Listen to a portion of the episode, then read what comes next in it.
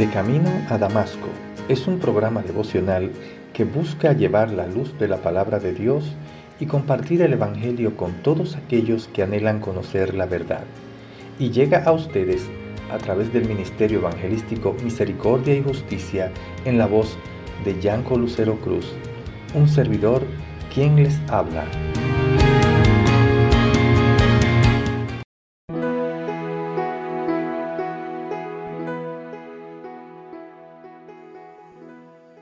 Entonces clamaron a Jehová y dijeron, Te rogamos ahora, Jehová, que no perezcamos nosotros por la vida de este hombre, ni pongas sobre nosotros la sangre inocente, porque tú, Jehová, has hecho como has querido.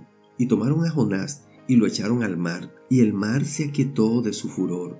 Y temieron aquellos hombres a Jehová con gran temor, y ofrecieron sacrificio a Jehová, e hicieron votos. Pero Jehová tenía preparado un gran pez que tragase a Jonás, y estuvo Jonás en el vientre del pez tres días y tres noches. Jonás 1 del 14 al 17.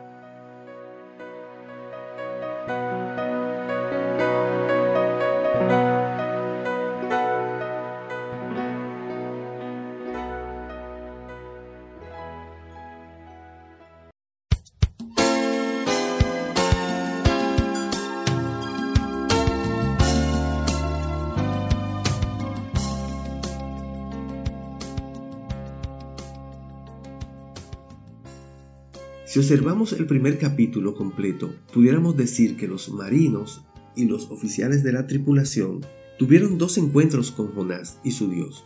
Este primer encuentro fue para poder entrar en la nave y el segundo para salvar la nave. En el primer encuentro de Jonás con la nave y su tripulación, en el verso 3, el relato nos da los siguientes elementos. Jonás descendió y halló una nave.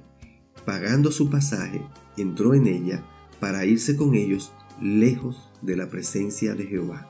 En este manojo de palabras, como enunciados, el texto de manera burlona hace ver a Jonás como dueño de sus decisiones y voluntad, como alguien que se puede esconder de Dios hasta el extremo o exageración de bajar al interior del barco y echarse a dormir. Es como cuando alguien quiere descansar y se va lo más lejos posible donde no será interrumpido. Hagamos un poema con los versos del verso 3 del capítulo 1 y con el propósito de Jonás y veamos qué sucede. Jonás se levantó, huyó y descendió, halló, pagó, entró y se fue lejos de la presencia de Jehová. En este primer encuentro, Jonás parece tener todo el poder y protagonismo para hacer con él y los tripulantes como él quisiera. Así nos los aseveran los verbos que usamos en este pequeño poema. Sin embargo, Dios le prepara un escenario en donde su siervo Jonás tiene que declarar que teme al Dios de los cielos que hizo el mar y la tierra, en el versículo 9. En cambio, Jesús, en su primer encuentro con los hombres, siendo Dios, no estimó el ser igual a Dios como cosa a que aferrarse, sino que se despojó a sí mismo, tomando forma de siervo, hecho semejante a los hombres, y estando en la condición de los hombres, se humilló a sí mismo, haciéndose obediente hasta la muerte, y muerte de cruz. Filipenses 2 del 6 al 11. Pero Jonás, en cambio, no pudo morir en sacrificio por nadie, los mismos hombres que tenían que arrojarlos al mar reconocieron la soberanía de Dios en todo lo que había ocurrido y en su clamor y oración dijeron al final del verso 14, porque tú Jehová has hecho como has querido.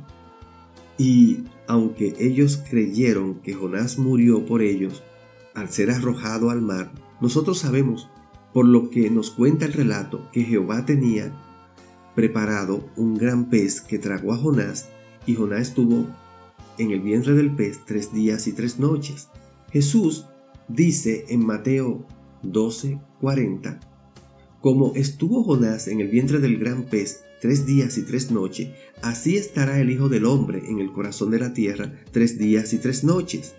El gran barbarismo de esta parodia es que a Jonás le creyeron de inmediato y el mismo Jesús asevera que los hombres del tiempo de Jonás se levantarán en el juicio con esta generación y la condenarán, porque ellos se arrepintieron por la predicación de Jonás. Y en este lugar, dice Jesús, hay alguien que es más que Jonás, haciendo una aclaración de que a los suyos vino y los suyos no les recibieron. Amiga, amigo, la última palabra de Jonás dentro del pez antes que él lo vomitara en el capítulo 2, verso 9, fue, la salvación es de Jehová. Y escuchemos lo que dice Romanos 5, del 7 al 8.